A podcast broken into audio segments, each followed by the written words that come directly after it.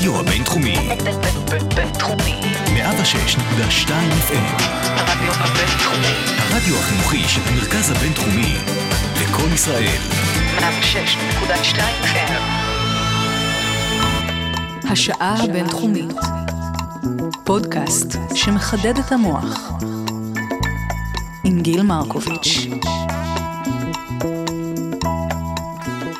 שלום, הרדיו הבינתחומי, 106.2 FM, אני גיל מרקוביץ' ואנחנו בעוד שעה של חידודי מוח, של uh, צלילה לנושאים שונים ומגוונים. הפעם איתי באולפן, בפעם השנייה, לשמחתי הרבה, רות רזניק, כלת פרס ישראל לשנת 2009, מייסדת ויושבת ראש עמותת לא לחימה באלימות נגד נשים. שלום רות. שלום לך. אז אני שמחה שאנחנו נפגשות שוב. זה תמיד uh, בנושאים קשים כש, כשאנחנו uh, נפגשות, כי זה בעצם העיסוק העיקרי בחייך. אה, כן, חוץ מזה שאני עומדת להוציא לאור כמה ספרים בקרוב. אה, אוקיי, והם אז- דווקא בתחומים יותר uh, אחד משמחים. ספר שירה ואחד ספר על ילדותי בתקופת המנדט הבריטי. ואת ספר השירה את גם uh, חלק מהדברים בו הבאת להיום, לא? שנשמע קצת או ש... אה, לא, לא, דווקא לא הבאתי. דווקא לא. נשים את זה בצד הפעם. נשים את זה, זה, זה הזדמנות להזמין אותי בפעם שלישית. בסדר גמור, אני מאוד אשמח. אוקיי. אוקיי, אז אנחנו בעצם uh, נדבר היום על, uh, על אלימות נגד נשים, uh, וכ- ואנחנו נדבר על הרבה סוגים של האלימות הזו, והרבה צורות יש לה לצערנו. Uh, וכדי באמת שאנחנו נוכל uh, ללמוד את התופעה uh, ואת הסוגים שלה, אז בכלל, מה זה? אה, מה, ממתי מגדירים אלימות? מאיזה שלב? האם יש איזשהו רף שממנו היחסים נחשבים כבר לאלימים? אה, אני חושבת שחשוב מאוד להדגיש שאלימות היא קודם כל רודנות. מישהו שמנסה לכפות את עצמו עלייך. לומר לך כשאתם זוג, בתחילת הקשר הרומנטי שלכם, אל תתלבשי ככה, זה יותר מדי חושפני, אל תלכי עם החברות האלה, הן פרחות, או הן אה, לא מתאימות לך, או אה, ישפיעו עלייך לרעה. אל תרקדי עם הבחורים בזמן שאת הולכת למסיבה, אל תשתי יותר מדי. זאת אומרת, אחד שמרשה לעצמו לעשות דברים שבעצם בתחום סמכותם של הורים. בגיל מסוים. גם כן. אחרי גיל מסוים ההורים לא יכולים ולא עושים את זה בדרך כלל, אם הם רוצים לשמור על קשר עם הילדים. כן. והעצה שלי היא לח... לנשים צעירות בכלל, אל תקבלי מחבר או מבן זוג חדש את מה שאת לא מוכנה לקבל מחברה שלך. אם חברה שלך אומרת, צבעת את השערות שלך ג'ינג'י וזה לא מתאים לך, זה בסדר. אבל כאשר החבר שלך אומר לך, את צבעת את השערות שלך, ואני לא מרשה לך לצבוע עוד פעם בגוון הזה, מפני שאת מושכת יותר מדי תשומת לב, תתרחקי ממנו. אין לו זכות להגיד לך את הדברים האלה. היא- חברה שלך יכולה להגיד לך, תשמעי, הבגד הזה משמין אותך, אבל הוא, אה, היא, היא לא תגיד, היא לא תגיד אל לך, תלכי עם זה אחרת אני לא אסתובב איתך. אה, בדיוק, אני לא מרשה לך. כאן העניין הזה של האדנות, אני לא מרשה לך. אני לא מרשה לחברה שלי ללכת כל כך קצר, כל כך חשוף, אה, לצבוע את השיער בצבע כזה, להתאפר כך או לא להתאפר כך. אלה הדברים שצריכים מיד להדליק את האור האדום. אין לאף אחד את הזכות ואת הרשות לומר לך את הדברים האלה. כן, כשאת בת 14, אימא שלך יכול, ואבא שלך יכולים לומר לך. כשאת בת 20, אין לאף אחד את הזכות לומר לך. יכולים להגיד לך שזה לא מתאים לך, אבל זה בעצם הגבול. אבל לא להרשות, זה כבר צריך להדליק אצלך אור מאוד אדום. זה הדבר הראשון. אחר כך הגבר שמנסה להשפיל אותך. מה את חושבת שאת כל כך מוצלחת בעבודה? אצלי את תלכי בגובה דשא, או מתחת לשטיח, כל האמרות הידועות האלה. כן. וזה כבר קורה בדרך כלל כשיש נישואים.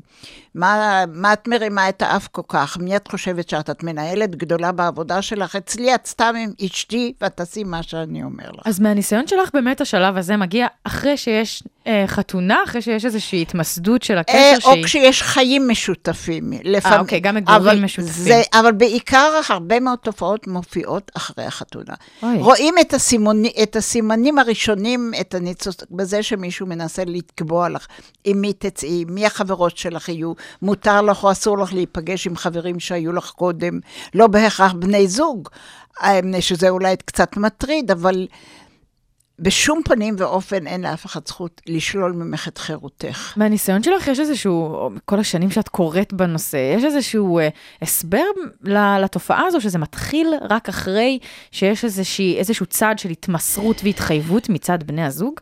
זה מחריף, זה מחריף. לפעמים אה, מישהו מצליח לבלום את ההתנהגות רודני. האדנותית והרודנית אה, עוד לפ... עד הנישואים, אבל ברגע שיש לו כבר תעודה ביד, שהיא רכושו, mm. אז כך הוא מתנהג אליה. אותו הגבר, אני שמחה להגיד שרוב הגברים שבחברתנו אינם כאלה, אבל עדיין יש למעלה מ-20% מהגברים שהם בהחלט כאלה, וכל אישה צריכה להיזהר ולחשוב פעמיים. כן. או ללכת איתו לטיפול זוגי, כדי שהוא ישנה את העמדות שלו, שהוא לא ימשיך את הדפוס שהוא ראה בבית. עכשיו דיברנו על הדברים הקלים. אחר כך מגיעות, הדבר, מגיעות כל הסצנות החמורות יותר, שהוא מתעצבן על האוכל שבישלת, שהוא לא מבסוט מאיך שאת מתנהגת לתינוק, מפני שהוא ראשית אה, מקנא קצת בתינוק, תשומת הלב הולכת לתינוק. אה, הוא חושב שאת אה, היית צריכה להתייחס אליו אחרת. את עייפה מפני שאת אחרי לידה, והוא לא מוכן לקבל את זה, הוא לא מוכן להבין את זה, שלא מוכן גם לקרוא את הספרים שמסבירים מה זה הריון, ואיך ההשלכות של הלידה ופוסט-לידה על כל אישה ואישה. Mm-hmm. וכמובן גם לא מוכן להת... להתעסק עם התינוק או עם התינוקת ולטפל בהם. אה, הצרכים שלו קודמים לכל דבר אחר. ואותו בחור מהר מאוד ירים עלייך, או מסוגל להרים עלייך את היד. ומהסתירה הראשונה הוא ממש נרתע, ואז הוא אומר, אני נורא מצער, לא התכוונתי, ואני לא יודע מה קרה לי, והיה לי יום נורא גרוע בעבודה, או אה, בני יהודה הפסידו במשחק כדורגל. כל הדברים האלה אני שמעתי, אני אומרת לך דברים ברורים וידועים. כן, כן. הבחורה צריכה לדעת ש... היא לא צריכה לקבל את זה, היא צריכה להעמיד תנאים. אתה רוצה להמשיך איתי, אתה הולך לטיפול. אם אתה הולך לטיפול ומשתנה, אני אשאר איתך. אם לא, אני קמה ועוזבת. זה מעניין מה שאת מתארת, כי את מתארת מצב שהוא לכאורה די נסתר מאנשים שלא חווים אה, אלימות יומיומית, וזה שאנשים חושבים שהרבה פעמים המכה הוא דווקא מאוד מודע. להיותו אלים אה, ולא נבהל מעצם האלימות שמתפרצת ממנו. ויש פה איזשהו, את מתארת סיטואציה מעניינת שאת בכל זאת מציעה או מציבה כאפשרות אה, ללכת לטיפול גם אחרי הסתירה הראשונה או במצבים של אה, רודנות. אני מציעה את זה מפני שלאישה עם ילדים או עם ילד, אפילו עם התינוק הראשון, מאוד קשה להתנתק מהאבא של התינוק הזה. אין לה קורת גג עצמאית ברוב המקרים. במרבית המקרים ההורים אינם יכולים לעזור לה כלכלית, ואז היא באמת במצוקה נוראה. אישה צעירה עם תינוק לא יודעת לאן ללכת. ו... והוא מתחיל לבכות, ולא תמיד לבכות, אבל להתחנן ולהגיד שלא התכוונתי וזה לא חרטה. יחזור על עצמו, ואפילו למחרת יכול להביא לזר פרחים.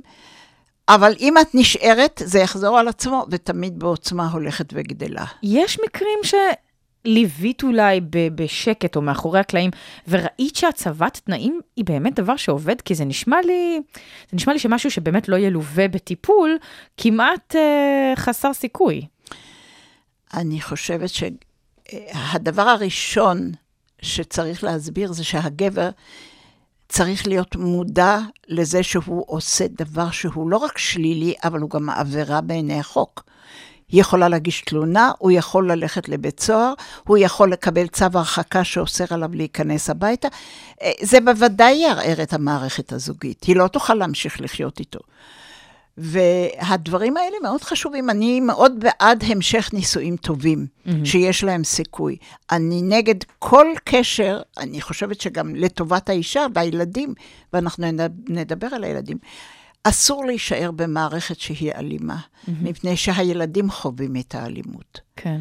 ויש לזה השפעה ארוכת טווח, אנחנו, מאוד. כמו שאמרת, נדבר על זה. עכשיו, דבר נוסף שקורה, כאשר האלימות הולכת וגוברת והגבר מתרגל לאלימות, הוא גם כנראה מאוד מתחרמן מהאלימות, מהכוח שלו, והוא מאוד רוצה לקיים מין אחרי אחרי האלימות, והאישה לא מסוגלת, היא בוכה, היא עוד כולה כואבת, היא כולה מושפלת גם מהמילים הגסות והמעליבות שנאמרו במהלך הסצנריו הזה. הוא לא סתם נותן לה סטירת לחי, הוא קודם מנבל את הפה ומשמיץ אותה וקורא לה בשמות כן, זה גנאי. אסקלציה כזו. כן.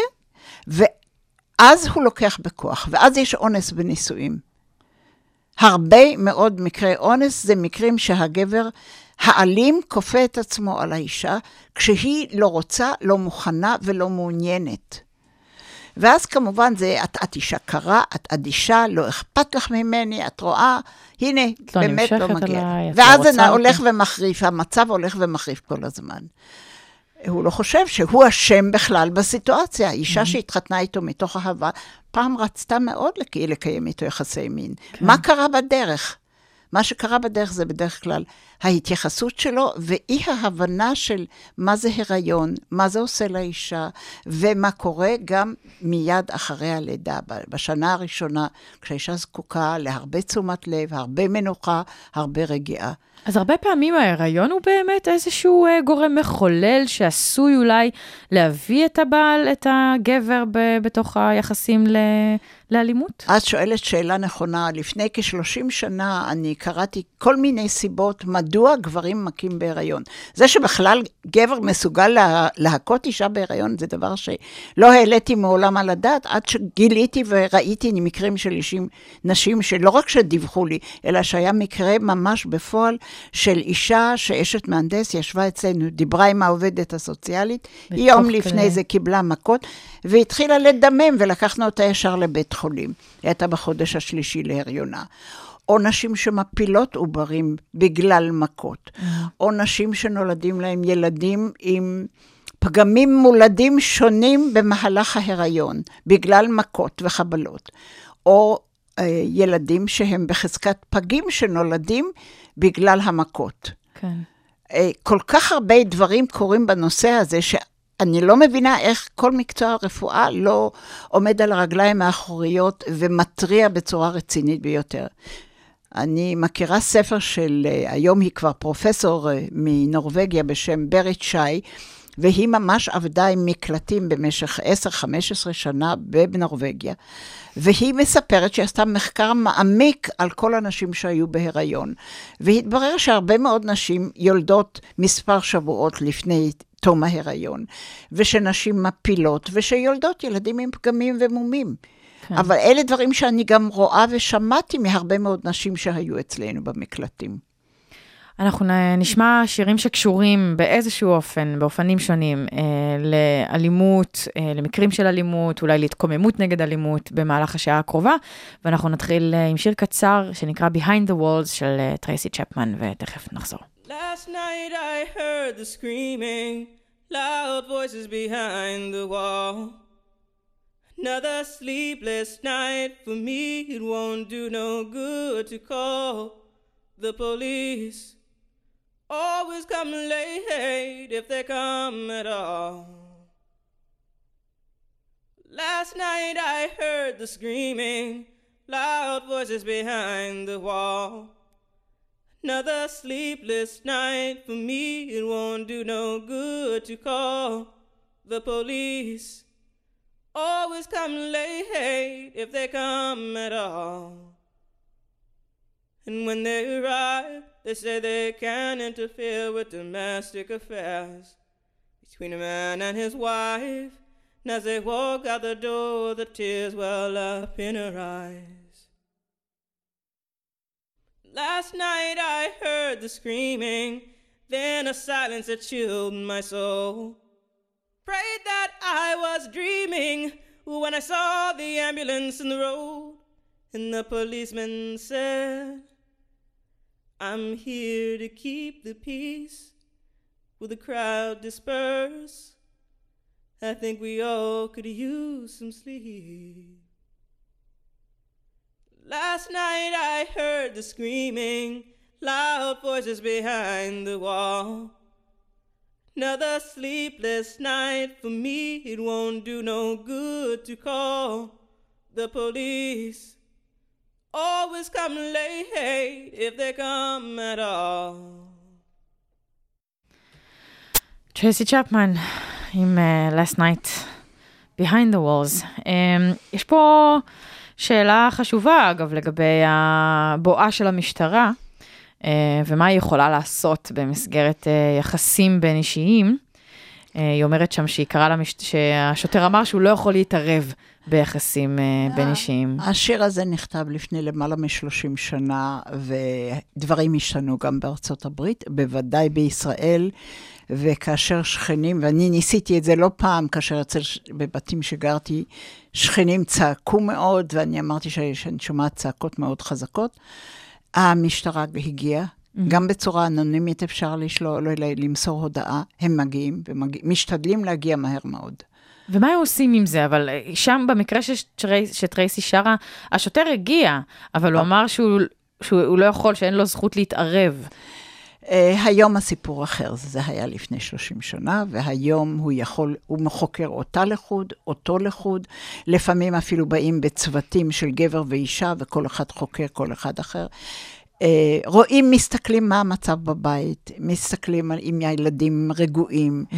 אם, אם יש ברדק בבית, אם האישה נראית עם סימנים של ההיסטריה או אלימות, או רואים את הסימנים, את טביעת האצבעות על, הצ, על, על הלחי, או סימני החנק על הצוואר, יש הרבה מאוד דברים שרואים פיזית. כן. ואז אם הם חושדים בו, הם יכולים מיד לבצע מעצר זמני, ומפקד תחנה יכול ל- ל- ל- להעמיד אותו לדין. גם בלי תלונה של האישה עצמה? מספיק שהשכנים קראו והמשטרה ראתה את הדברים? תראה, האישה חייבת להגיש תלונה. אבל אם המשטרה הייתה, והם מתארים את המצב, גם שופט יכול בהחלט להגיד שבמצב הזה הוא מרחיק אותו מהבית לתקופת mm-hmm. מה. יש עוד מצב מאוד חדש, שכבר 15 שנים בערך בארץ, שאישה שמפחדת, או אפילו יכול להיות אה, הורה זקן שהילדים שלו מטרידים אותו, יכולים ורשאים לגשת לבית משפט למשפחה. ולבקש את צו הרחקה שאסור לאותו אדם אלים, כמובן צריך להביא הוכחות, או שהגשת תלונה, או תלונות, או אישור רפואי שאת באמת עברת את, ואת החבלות ואת כל זה. ואז ירחיקו אותו מהבית לתקופה של כמה חודשים. Mm-hmm. והיא יכולה לעשות את זה במעמד צד אחד לעשרה ימים, עד שעובדת סוציאלית נכנסת לתמונה, ואז היא מגישה את ההמלצות שלה, לאחר שהיא עושה בדיקת עומק. כן. אז... אני, אני מניחה, אני לא יודעת, שאחרי השלב הזה שהגבר מורחק, ואחר כך אה, יש איזושהי חזרה אולי, או לחיים אישיים אה, ביחד, משותפים, או אה, לחיים לחוד, אני מניחה שזה לא קורה בצורה מאוד חלקה, והגבר עשוי אפילו להיות אלים יותר, או כעסן יותר כלפי האישה שהתלוננה. את מאוד צודקת, ולכן המקלטים זה באמת מענה, מענה טוב לאישה שחוששת לחזור הביתה. כן. בפירוש כן.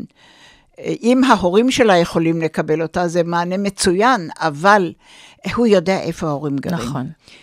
והוא גם יודע איך הוא יכול לעבוד על החותנת שלו, לדבר איתה, להגיד, הבת שלך עצבנה אותי, את יודעת, את מכירה שאת מכירה אותה, היא כזאת נודניקית. או בא עם זר פרחים, ומבטיח שהוא לעולם לא יעשה את זה שוב, והחותנת בדרך כלל לא רוצה לפרק כשהמשפחה תתפרק. כן. אה, זהו. מצב מורכב. אה, לפני השיר הזכרנו באמת את המקרים של אה, הכאת נשים בזמן הריון. תופעה קשה בפני עצמה, ואת באמת, אני גם, כששלחת לי את החומרים, חשף, בעצם חשפת אותי לנתונים באמת מעניינים וכואבים לגבי ההשפעה של אלימות במהלך הריון על העובר ועל הילד שיכול להיוולד. כן. כן. אז באמת, אנחנו, תיארת מצב של רפואה שמתייחסת ל... אני אומרת, לשתיית יין, לעישון, אה, לכל מיני דברים שהאישה יכולה או לא יכולה לעשות בזמן ההיריון, אה, אבל הרפואה בעצם לא ממליצה איך אה, לחיות את החיים המשותפים. היא כאילו מניחה שאם הגעת לשלב של הריון, את כנראה עשית את זה נכון במרכאות כפולות, וחיית עם האדם המתאים, שלא יכה אותך וכולי וכולי. את יודעת, את נגעת בעקב אכילס של הנושא הזה. מדע הרפואה בישראל לא מוכן להתמודד עם עומק הבעיה, עם עוצמת הבעיה. רק היום קראתי שבין 8 ל-10 אחוז מהילודים במדינת ישראל נולדים פגים. שזה הרבה יותר גבוה מהממוצע של ארצות ה-OECD. רק היום קראתי על זה מאמר. זאת אומרת ש... אני לא אומרת שכל הפגים נולדו בגלל אלימות, אבל חלק מהם בוודאי. אני שמעתי מנשים שדיווחו לי על הפלות חוזרות ונשנות בגלל מכות. אני ישבתי עם נשים, וישבתי בקבוצה פעם, אני לא אשכח את זה לעולם, זה מה שככה החריף אצלי ה... וחידד אצלי את הנושא. ישבתי עם כמה, שש נשים, ובאה הגברת השביעית עם יד שבורה, עם זרוע מגובסת ועם שלושה ילדים. ילד אחד, תינוק בן שנתיים, היה חולה שיתוק מוחין. Mm-hmm. בחיים עוד לא ראיתי ילד עם שיתוק מוחין. ילד שישב בזרועותיה והיא הייתה מותשת, היא כבר הייתה בבית החולים היום, ורצה עם הילדים. ו... עייפה מאוד, אז הבאנו לה משהו לשתות והאכלנו את הילדים האחרים, ולא ידעתי איך לעזור לה עם הילד הזה. זה היה ממש לפני כ-30 שנה. ואז אני מתנצלת ואומרת לה, תסלחי לי, חנה, אבל אני מעולם עוד לא ראיתי ילד עם שיתוק מוחים. אני לא יודעת איך מאכילים אותו, איך מחזיקים אותו בכלל. כן. ואז אחת הנשים הצעירות קמה, ובקלות רבה אומרת, אין לי שום בעיה, אני לקחה את הילד, חיתלה אותו. חיתלה, האכילה, הייתי... והסתכלתי עליה ממש בהערצה. אני הייתי כבר אישה מבוגרת, לאם לילדים בוגרים, והיא בחורה בת 22, איך את יכולת לעשות את זה? אמרתי לה, מרים, אני ממש מעריצה אותך על, על איך שאת מטפלת בתינוק. אז היא אומרת, סיפרתי לך שיש לי בת בבית אברמס, גם לי יש ילדה עם שיתוק מוחין. זה בנוסף לילדה שהייתה איתה במקלט. ואני הזדעזעתי, ואז אישה שלישית אמרה, גם לי יש ילד עם פגיעה מוחית. אמרתי, שבע נשים יושבות בחדר. ומתוכן שלוש. ושלוש עם, עם ילדים עם פגיעות מוחיות. אין מקריות כזו, זה פשוט לא יכול להיות, אין סטטיסטיקה כזו. ואז אני התחלתי לעניין דווקא גורם מקצועי בבית לוינשטיין, והוא אמר, תראי, למחקר שאת עושה הוא מאוד חשוב, אני, הוא גם הסביר לי מה הוא מתכוון לעשות. ואני צריך עשרת אלפים דולר למחקר הזה, ולא היה לנו, ולא היה לנו ממי לבקש את עשרת אלפים הדולר האלה, כדי לעשות מחקר בישראל. וזה היה לפני 30 הזה. שנה, את אומרת. זה היה לפני 30 שנה. מאז היו הרבה מאוד מחקרים בעולם, ובגדולי העיתונות המקצועית, הרפואית, Lancet ו-American Medical Association, כותבים הרבה מאוד על הנושאים האלה. אבל כנראה שזה לא כל כך אכפת לאנשים. לא רוצים להתמודד עם התופעה הנוראה של הכאת נשים בזמן הריון וההשלכות על העובר. וואו, זה ממש מרתק. זה ממש מרתק איך, איך גם יש לזה הרבה פחות מודעות. כלומר, אני אומרת, יאללה, בסדר, אתם רוצים לעצום עיניים בתור הרופא האינדיבידואל שרואה אישה שמגיעה אליו עם חבלות, מספרת לו שהיא נפלה בגרם מדרגות. יאללה, טוב, תעצום עיניים, אני כאילו איכשהו אומרת, אני, יאללה, אני מוכנה לקבל את זה רק בשביל השיחה בינינו. אבל אפילו הפרסום של המאמרים הוא, בכלל לא נמצא ברמת המודעות שנ... ש... של מאמרים, כמו, כמו שהזכרתי מקודם, איך לשתות, מה לאכול, כמה לעלות במשקל. את כל כך צודקת, ואני כל כך כועסת וזועמת על הנושא הזה. אני בזמנו ניגשתי למשרד הבריאות, פניתי למי שאז היה שר הבריאות, היה אפרים סנה, תושב הרצליה, והוא הפנה אותי לסגן שלו, סמנכ"ל שהיה אז, בועז לב, ובועז לב זימן אותי לישיבה עם בכירי הש... רופאים בתחומים שונים. Mm-hmm. ביניהם הייתה בחורה, חברה שלי במקרה לגמרי, אה, שהיא הייתה אחראית על כל הנושא של טיפות החלב, שאז עוד היו אה, ממשלתיות, לאומיות, ולא כל, כל קופת חולים לעצמה. והבאתי את המאמרים שאני סיפרתי מאותם העיתונים, והיא אמרה, אני בכלל לא ידעתי שיש תופעה כזו. ולאט לאט במשרד הבריאות התחילו להכשיר את אחיות בריאות, בריאות הציבור, ואחיות טיפות החלב, ואת העובדים אה, הסוציאליים, העובדות mm-hmm. הסוציאליות בבתי חולים, ונוצרה מודעות. אבל זה שכל אחות בטיפת חלב היום יודעת גם לשאול שאלות, כן. גם להתייחס על מה שקורה טרום לידה ופוסט לידה, אני חושבת שאני רואה בזה זכות מאוד גדולה שאני קידמתי. כן. בהחלט זכות. אה, יש איזושהי השפעה גם, ל, גם על הגברים, כשהם נגיד מבינים אולי את ההשפעה על העובר, או שאולי זה מייצר אפילו דווקא את ההפך, כלומר דווקא מודעות בקרב הגברים אה, לתופעות האלה אולי יכולה להגביר את האלימות, למרות שאני כאילו חשבתי הפוך, שאם הם יהיו מודעים אז יפחית את המקרים האלה ואת העוצמה. תראי, אני לא דיברתי עם גברים אלימים, אני לא עובדת עם גברים אלימים. אני תמיד אומרת, אני מצד הכלה, אני לא יכולה להתחלק. מצד הכלה. כן, תמיד מצד הכלה. כן. אני- והיא הקורבן במקרה הזה, והילדים הם הקורבנות. אני לא יודעת אם הם מודעים למה שהם עושים, ואני חושבת שיש גברים, ואנחנו שמענו את זה בהרבה מאוד עבודה קבוצתית עם נשים, שמספרות שדווקא בזמן ההיריון הגברים הרבה יותר עדינים אליהם ולא מרימים את היד. אני חושבת שחלק מהאלימות כלפי האישה זה שהיא חסרת ישע, שהיא לא תכה בחזרה. יש כל מיני סיבות פסיכולוגיות שאני שומעת וקוראה עליהן, אבל בעיניי הסיבה הכי ברורה זה שהאישה לא תחזיר בחזרה. מתוך הגנה על עצמה ועל מתוך העובר. הגנה על העובר, אינסטינקטיבית, היא מכ- מכסה את הבטן בטן. שלה, או שוכבת על הבטן, ואז הוא נותן לה בעיטות בגב. אוי ואבוי לי. אני מדברת על דברים שאני בעצמי ראיתי ושמעתי כן, מ-. מעשרות רבות ואפילו מאות של נשים. אז זה בטוח פוגשת ב... ונשים שלא היומיומי שלך. הכירו אחת את השנייה, קבוצות שונות של נשים. כן. אנחנו נשמע אה, אישה יוצרת ערבייה עם אה, שיר שנקרא A Free Woman. אה, השם של היוצרת הוא אוקספאם, אוקספאם, והיא מצרפת לשם מידל איסט, אוקספאם מידל איסט. אנחנו נשמע את השיר הזה, אנחנו לא, לא, לא כולנו נבין, אבל השם שלו מדבר בעד עצמו, A Free Woman.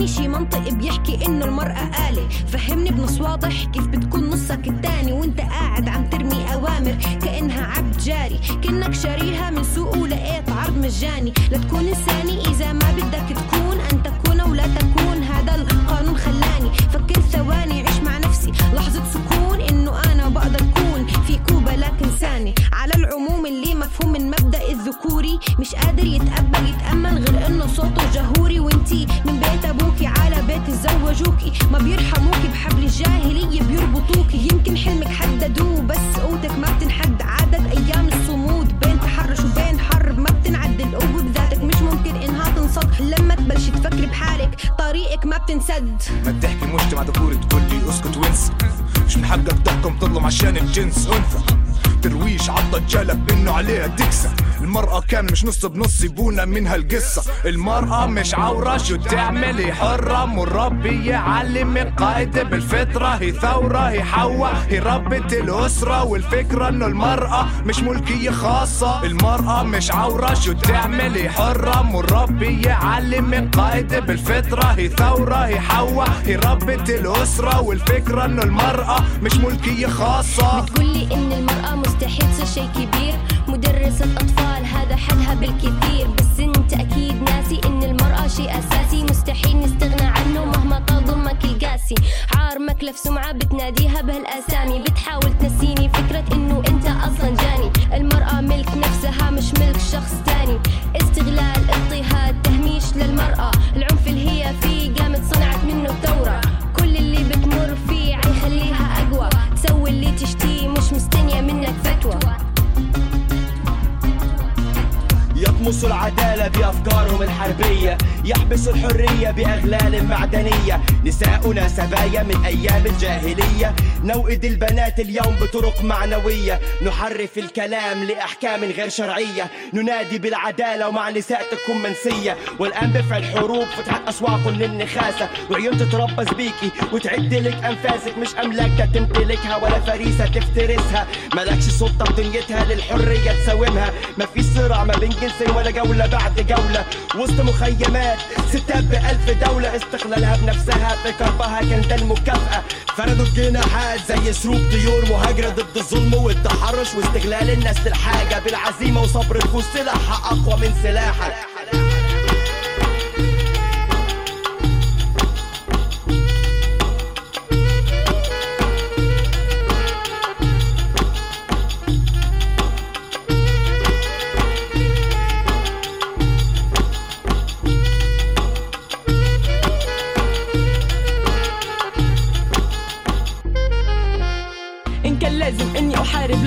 بحياة طبيعية. هتلاقوا جيوش مناصرة معاصرين معاه أصوات عالية. هتلاقوا يشوا بدون قالب. تدعو أيضا للحرية. إذا كنت تظن بأنهم يعطون حقوق بالمعلقة سيكون في الحقيقة مشهد حبل المشنقة.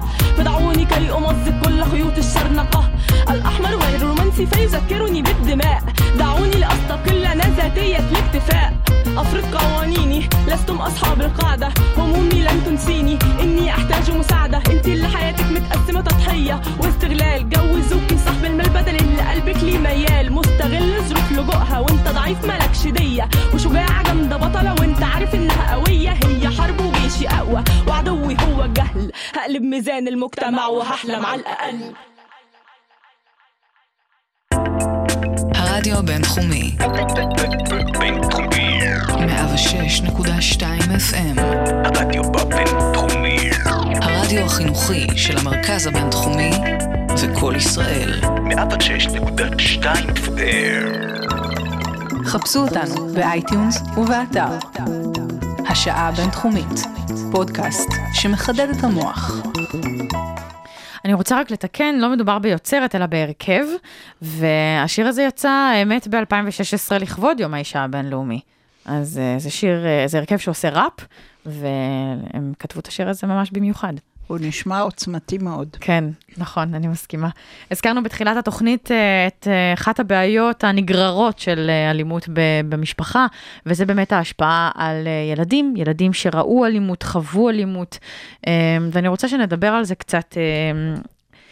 מה זה עושה קודם, אם את יכולה לספר לי קצת, על הקשר בין ילד לאימא שלו, שרואה, אני אפילו לא מדברת על ילד שחווה אלימות, אלא שרואה את אימא שלו מושפלת, נחבלת. אה, נתחיל עוד קודם, יש הרבה מאוד ילדים שהאם האם לוקחת את התינוק בן החודשיים בזרועות, בזרועותיה ומשתמשת בו כמגן, מתוך כוון, תקווה שהאב לא יכה אותה יחוס על העובר, כשהתינוק יחוס עלה עליה, סליחה, על בזרועותיה. התינוק. אה, זה רע מאוד. אה, זה, זה כבר משבש את יחסי האם והילד. וכשאת לוקחת את זה עוד שני שלבים הלאה, אה, ילד זקוק, כל תינוק זקוק לשקט ולרוגע. אם, אה, אם את מכירה תינוקות, אז כשאת נכנסת לחדר וטורקת את הדלת, את רואה שהילד קופץ ממקומו, זע בחרדה. הוא זקוק לזה, וכשהאימא אה, בחרדה, הוא מרגיש את זה. זה משפיע על, על החלב, זה משפיע על ההורמונים, גם בהיריון זה משפיע, רמת האדרנלין משתנה, כל מיני דברים שהם אה, ביולוגיים שאני לא כל כך יודעת להסביר, אבל משתנים כאשר היא חיה בחרדה. Mm-hmm. כשהילד יוצא לעולם, הוא כבר ילד... אה, שנכנס למציאות אחרת, שהיא לא מציאות שילד, תינוק צריך להימצא בו, לא, לא רגוע, לא שקט, שומע צעקות, שומע דלתות נטרקות, שומע, מרגיש שהוא לא יודע, אבל זה משפיע על החלב של האימא, על היכולת שלה להניק. תחושת הביטחון. הילד איננו גדל כמו ילד שצריך לגדול בבית רגיל, נורמטיבי שבו אין שמה, שבה אין אלימות, וזה לא קשור בכלל ברמת ההכנסות של ההורים. מתברר אבל בכל העולם שברור שכשיש הרבה עוני ולחצים, אז יש יותר, יש, או רואים יותר אלימות. לא, לא בהכרח קיימת יותר אלימות, אבל יש יותר מרכיבים שיכולים ליצור תנאי אלימות. כן. וגם יש הרבה מאוד עובדים סוציאליים שעוסקים באוכלוסייה החלשה, והם לא עוסקים באוכלוסיות יותר עמידות, ואז הם לא יודעים מה קורה באותם הבתים. Mm-hmm. יש גם מצבים נוספים. הילד, כשהוא מתחיל להבין, מתחיל לגונן על האימא. אבא, אל תכה את אימא, ומתנפלים על הרגליים שלו, אבא, אל תכה את אימא. ולפעמים הוא חוטף מהאבא, ולפעמים הוא חוטף מהאימא שבתסכול רב היא אומרת, טוב, בגללך אני בכלל התחתנתי, אני הייתי בהיריון, אני... ולפעמים היא לא יודעת להגיד את זה, אבל היא מביעה את זה בדרכים שונות. כשהם גדלים הם גם שומעים את זה. ויש הרבה מאוד דברים שילדים, ההורים אומרים, וזה אני שומעת מהרבה מאוד נשים, הילד לא ראה שום דבר. הילד אבל שמע מה שקרה בחדר השינה כשהוא הרביץ לה. הילד שמע את הטון של האבא כשהוא דיבר אליה באלימות. הוא ראה את הכלים שהוא הפך את השולחן, הכלים מתנפצים. זה, כל הדברים האלה, הילדים רואים הם וחווים. מרגישים גם את המתח. ומרגישים, ויש סרט מדהים של פארה פוסט, אה, זיכרונה לברכה, השחקנית הידועה, שבדיוק עוסק בס- בסיפור אמיתי שקרה, של משפחה ששם הגבר נעשה אלים, ואת את התגובות של הילדים, מה שקרה בסוף. בסוף קוראים לזה מיטה בלהבות, זה סרט מאוד עוצמתי ומראה, ממחיש מה יכול לקרות במשפחה שלכאורה נורמטיבית, וגם את היחסים עם הורי הבחורה והורי החתן, שחושבים שזה די נורמלי ככה להתנהג בצורה כזו. אז הילדים תמיד בחרדה, ויש לי אפילו סרטים שבהם הילדים ש... ש... שהיו במקלטים אומרים, אני בגללו לא יכולתי ללכת לבית ספר, אני לא יכולתי ללמוד, מפני שכל הזמן אני חשבתי מה הוא עושה לאימא, אימא צריכה לא להגנה נמצא." שלי, מה יכול לקרות לה. אה, אני שמעתי ילדים שאומרים, שימות אבא, אני לא יכול לסבול אותו. דברים נוראים, באמת, את, את בבית רגיל, נורמלי, אוהב, זה לא קורה. כועסים על ההורים, אומרים שההורים לא בסדר, אבל עד כדי כך, בעוצמות כאלה, זה באמת קורה. וחוץ מזה, אני רציתי, רוצה להגיד שיש ילדים שסובלים מבעיות נפשיות מאוד מאוד חמורות. אם הנשים, עשו, עשו מחקר בזמנו מיד, מבית חולים הדסה, בשמונה מקלטים במדינת ישראל, וזה מחקר אורך שהיה למעלה משנה, בנשים ששהו לפחות שלושה חודשים במקלט. ובדקו אותם בתחילת התקופה ולאחר שלושה-ארבעה חודשים. אה, ועשו בדיקות עם דם ועם רוק ועם כל מיני בדיקות אה, מיוחדות כאלה, לראות מה מידת הסטרס שלהם. והם גילו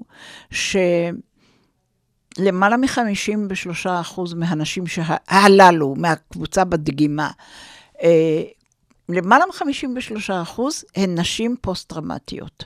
מחציתן הן פוסט-טראומטיות קרוניות. זאת אומרת שגם כשתעזובנה את המקלט, הן עדיין בפוסט-טראומה ששווה לפוסט-טראומה של מישהו שהולך לחזית ו- ונתקל בדברים נוראים בשדה הקרב. וואו. ואף אחד לא מתייחס אליהם. כמובן שהיכולת התפקודית שלהם, גם כעובדת וגם כאם וגם כאדם וגם בזוגיות הבאה, נפגעת. היא נמוכה מאוד. וזה הכל חלק מאותם הדברים הנוראים שהיא חוותה. וואו. ובאמת, אה, איזה, איזה טיפולים יש בעצם להציע לנשים כאלה שמסיימות את התקופה במקלט, ובעצם יש ניסיון להחזיר אותם למעגל של אה, חיים שגרתיים ככל האפשר? מה כן אפשר לעשות אה, כדי ללוות אותן אחרי השהות?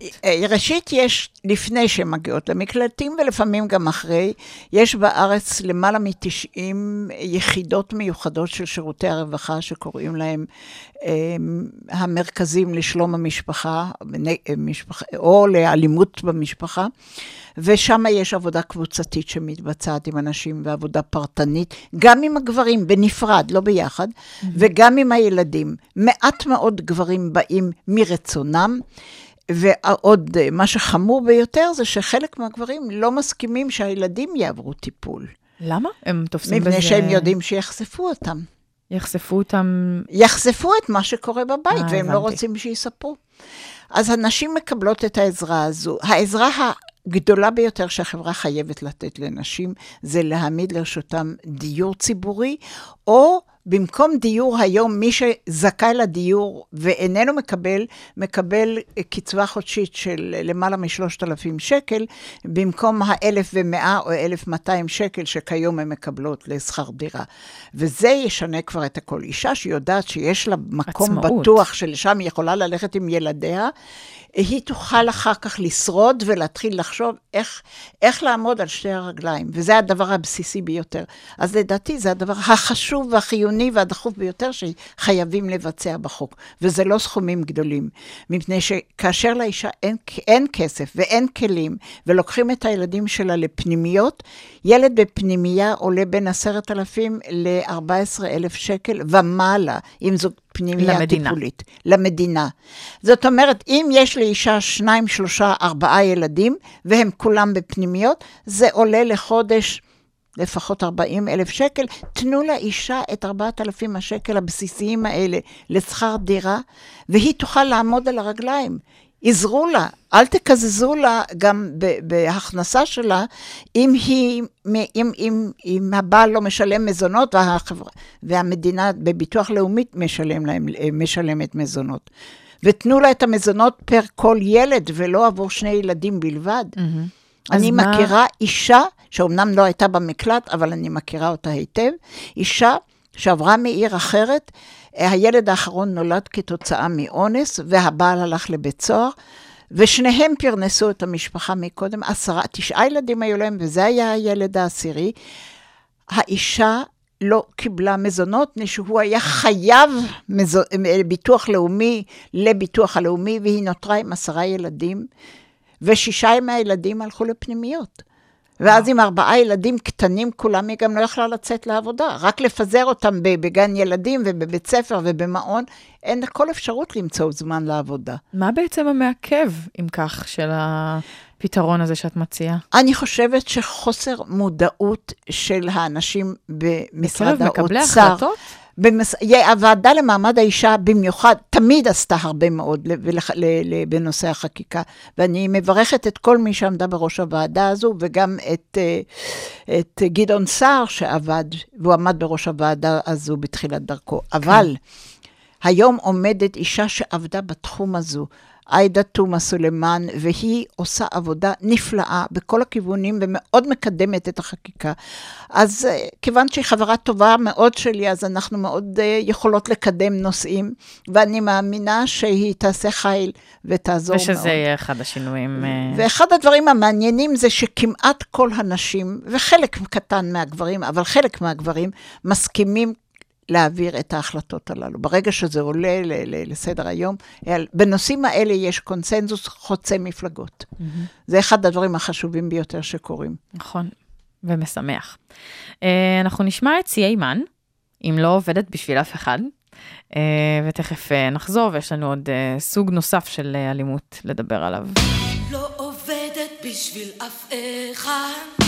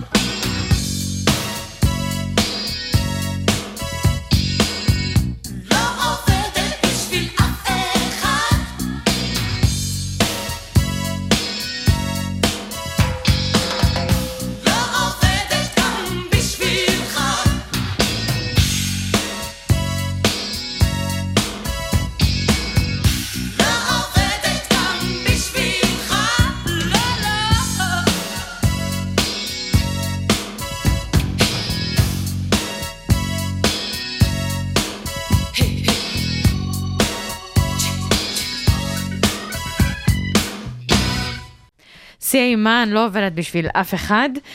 אני באמת רוצה לשאול אותך בהקשר הזה, דיברנו קצת על עצמאות, ומה זה בעצם לתת קצבה שמאפשרת לאישה להחזיק אה, דירה, דיור.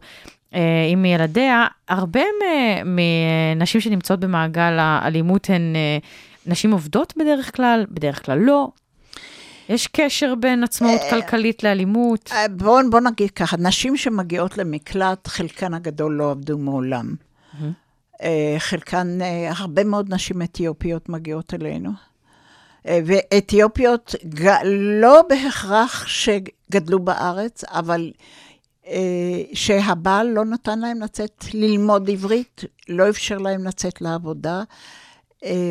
הוא לא היה מוכן בשום דרך לתת להם עצמאות כלשהי, כדי שהיא תפרוץ מהמסגרת.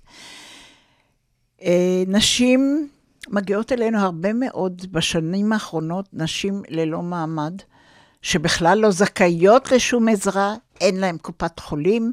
הילדים אמנם מבוטחים, כל הילדים בישראל כרגע מבוטחים, אבל האם לא, ואם חלילה האם חולה במחלה ארוכה, אה, ממושכת ומסוכנת, אז אין לה ביטוח.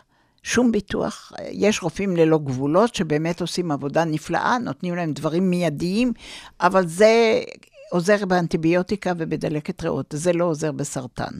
כן. והן באות, ואנחנו לא יודעות, אין לנו שום פתרון בכלל. לאן הן תלכנה כשהן עוזבות אותנו? והן לא יכולות להישאר אצלנו תקופה בלתי מוגבלת. הן לא יכולות להתחיל את תהליך הרישום במוסדות לא האלה? לא מוכנים בכלל לרשום אותם בשום דבר.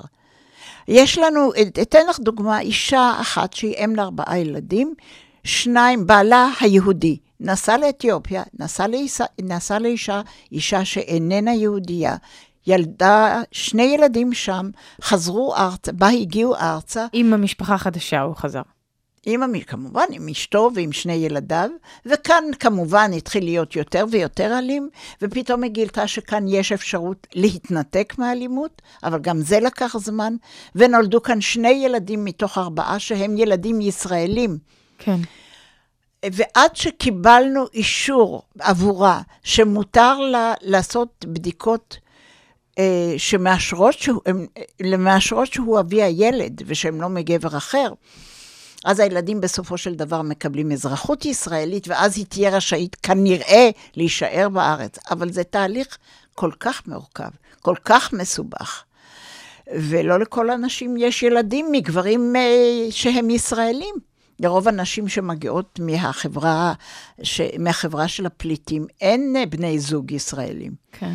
יש להם בני זוג שלהם, שאו באו איתם מסודאן או מאריתריאה, או כאן מהם נפגשו איתם. והם לפעמים בדילמה נוראה, ואנחנו ממש חסרות ישע, לא יודעות מה לעשות. כן. אנחנו פנינו לכל מיני מוסדות, פנינו לכנסת. הייתה ועדה שעסקה בפליטים בכנסת, תת-ועדה. ועמדה בראשה מיכל רוזין, זה היה בכנסת הקודמת, והפסיקו את הוועדה הזו. בכנסת הזו היא לא קיימת. אנחנו באנו ודרשנו לדבר רק על הנשים הללו, שהן סובלות מאלימות, בתור קבוצה נפרדת. שום דבר לא קרה, ושום דבר לא קורה, ואין פתרונות. ואני מדברת על עשרות רבות, אם לא מאות רבות, של נשים שבמצוקה מאוד גדולה. אני רוצה שנעבור uh, לסוג נוסף שלא הספקנו לדבר עליו, uh, ובדקות שנשארו uh, נעלה ונדון בו, וזה הכאת uh, נשים בעלות צרכים מיוחדים. Uh, וגם כאן uh, מדובר, uh, בדרך כלל, אגב, מדובר במקרים שהם הכאה מבית, כלומר, אלימות מבית, אלימות בתוך הגרעין המשפחתי. כן, אני נעשיתי מודעת לדבר הזה, מפני ש... הייתי בזמנו יושבת ראש ועדת, רווח, ועדת רווחה, והיום עוד עדיין יושבת ראש ועדת בריאות, ואני התקשרתי עם קבוצה של נשים נכות בקנדה בשם דורן, שחר. Mm-hmm. ואני קיבלתי את המחקרים הרבים שהם הפנו אליי, והצביעו על כך שבקרב נשים עם צרכים מיוחדים יש הרבה יותר אלימות מאשר בכלל הנשים. נשים עיוורות, נשים אה, שיש להן בעיות שמיעה קשות. מתוך ההרגשה שהן לא תספרנה, הן לא תדברנה. נשים שתלויות במטפלים שלהם או במטפלות שלהם. אז אנחנו באמת לאחרונה נחשפנו בהתעללות כלפי קשישים על ידי מטפלות, אבל לפעמים האלימות היא על ידי בן הזוג, או, ולפעמים האלימות היא מ... מ אמ, מצד הילדים. הילד... הילדים המטפלים, הבנים המבוגרים, או הבנים, או אפילו לעיתים הבנות. כלפי האימהות? כלפי האימא או האב, אבל אני מדברת במיוחד על האימא, כן. על אימהות שיש להן איזושהי מוגבלות, איזושהי נכות. מוגבלות בכיסא גלגלים, וכיוון שהם תלויים בהם, הם גם לא מדברים על זה. חוץ מזה, אני יודעת על ילדים בוגרים שמרביצים, הרביצו ומרביצים לאימא, ולאימא בלתי אפשרי להגיע למשטרה. או להוציא צו עיכוב או צו... כי היא לא, לא מצליחה האימא, לפתור את הקונפליקט. היא האימא, היא, בדיוק, זה לא, הוא לא הגבר האלים, אלא הוא הילד שלה שהוא אלים. והיו אצלנו במקלט לא אחת נשים כאלה, עם ילדים, בנים אלימים מאוד, מסכנים חיים, אה, עם מחלות נפש, עם סמים קשים, והאימא לא הייתה מוכנה להגיש תלונה להרחיק אותו מהבית. מה עושים? אנחנו משתדלות לעזור להם, אני בטוחה ששירותי הרווחה גם מנסים, אבל הידיים שלהם קשורות. אם האימא לא מוכנה להגיש תלונה... על הילד. על הילד, וזה מאוד קשה, מאוד קשה. וגם כאן, כאילו הולך וחוזר כל הזמן המוטיב הזה לאורך השיחה שלנו של החוסר ישע, אישה בהיריון שהיא אה, ממש מגנה כל כולה על העובר, אה, אישה עם תינוקת או תינוקת צעירים מאוד, אה, וגם הניסיון להגן עליהם, או אפילו להגן בגופה, כן? אה, יש כל הזמן איזה חוסר ישע. עכשיו, גם אישה שהיא בלי ילדים ועוד לא בהיריון, שבכל זאת חווה אלימות, היא גם עדיין נתפסת כנראה כלפי אותו גבר כחסרת ישע, אולי מעצם היותה אישה, כן? אני לא יודעת, כי היא אה, חלשה כן. יותר לא, בעצם. לא, הוא חושב שמותר לו, היא אשתו, והוא מותר לו, הוא ראה את זה בבית, שהוא ראה שאבא מתנהג כך כן. לאמא, והוא לא, חושב שככה מתנהג גבר. ואני אמחיש לך את זה, אני הרבה מאוד שנים הנחיתי קבוצות של נשים שהיו במקלט שלנו. ותמיד, בין שאר הנושאים היה לא יהיה נושא אלימות ומדוע הגיעו, ואחת, תמיד הייתה אחת הנשים אומרת, וזה חזר על עצמו ממש כמו מנטרה. Uh, הפעם הזו הוא הרג אותי ממכות, ממש כיסח לי את הצורה, אי אפשר לתאר, לא סתם סתירה פה ושם. ואז הייתי עוצרת ואני אומרת, מה זה סתירה פה ושם? מה זאת אומרת סתירה פה ושם? והם היו מאוד, כן, כמו בכל משפחה. אבל זה, וואו, זה כבר ממש הוטמע ואז אני אמר, הייתי באה ועוצרת אותם ואומרת, זה לא נכון, אתם מכירות אותי ואת האיש שלי, דני, ואין אצלנו, ולא הייתה מעולם אלימות, ואני נתתי שמות של עוד עובדות שידעתי שאין שם אלימות. כן, שהן הכירו. הם הסתכלו עליי כאילו אני משקרת אותם, וזה חזר על עצמו, פעם אחרי פעם, הביטחון שככה כל הזוגות מתנהגים. זה נורא, זה נורא. ההיכרות עם נשים שלא חוו את זה, והבניית אמון עם נשים שמספרות להן שלא ככה, שאפשר לחיות לא ככה. זה תהליך. זה תהליך, זה לא קורה בפעם אחת או בפעמיים, זה תהליך, אחר כך זה עם עובדות, עם, עם עובדות סוציאליות של המקלטים, שמאוד מעצימות אותם, מאוד תומכות בהם, מאוד מחזקות אותם. יש נשים שלמשל מספרות, ש... הם לא, לא בישלו אוכל, מפני שהגבר לא היה מוכן לאכול את האוכל שלהם, רק של האימא שלו. Mm-hmm. האישה יכולה להרעיל אותו, או הוא לא אוהב את האוכל שלה, או הוא זורק את האוכל שלה. אה, דברים שמאוד משפילים, או כשהוא אוכל את האוכל שלה, הוא אומר, את, את, האוכל שלך לא שווה, הוא זבל, הוא לא טעים, אני לא רוצה לאכול אותו.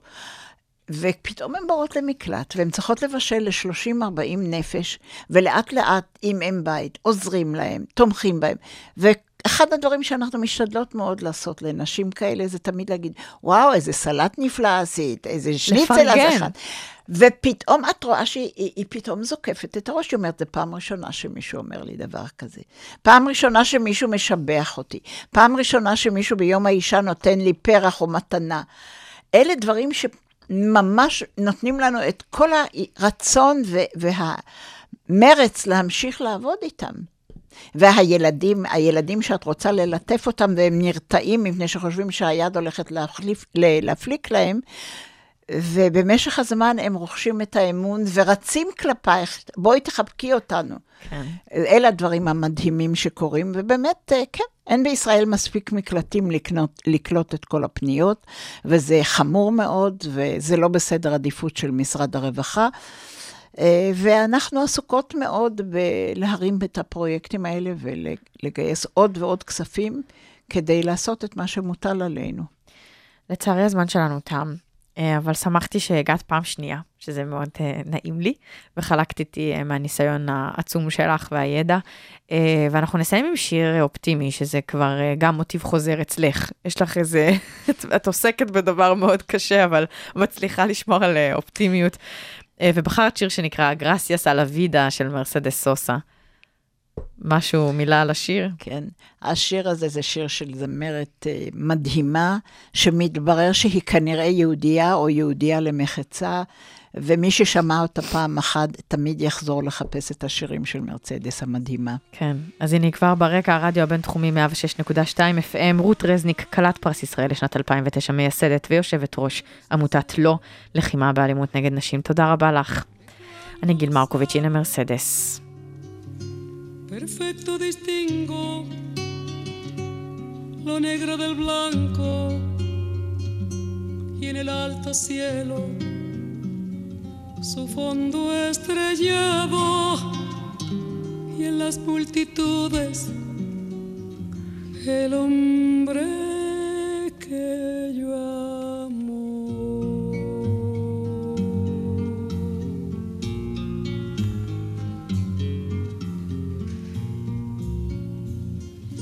Gracias a la vida que me ha dado tanto, me ha dado el sonido y el abecedario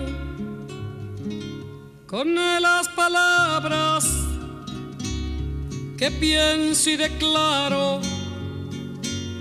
madre, amigo, hermano y luz alumbrando la ruta del alma del que estoy amando.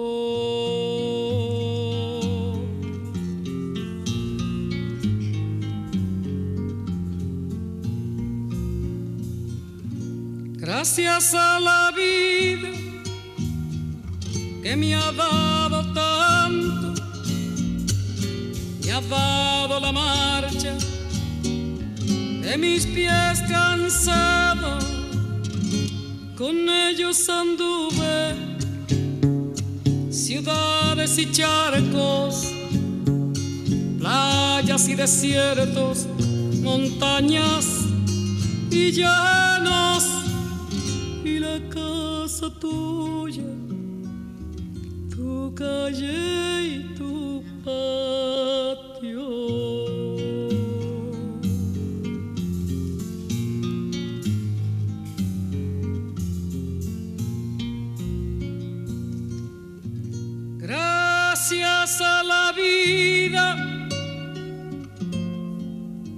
Me ha dado tanto,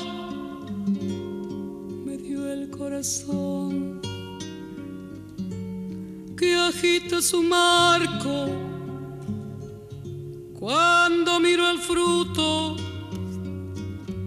del cerebro humano, cuando miro el bueno tan lejos del malo, miro el fondo de tus ojos claros.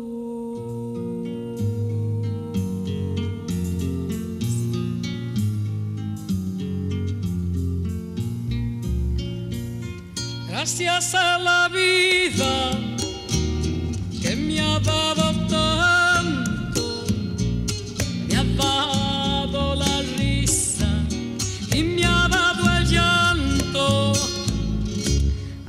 Yo distingo dicha de quebranto, los dos materiales que forman mi canto y el canto de ustedes que es el mismo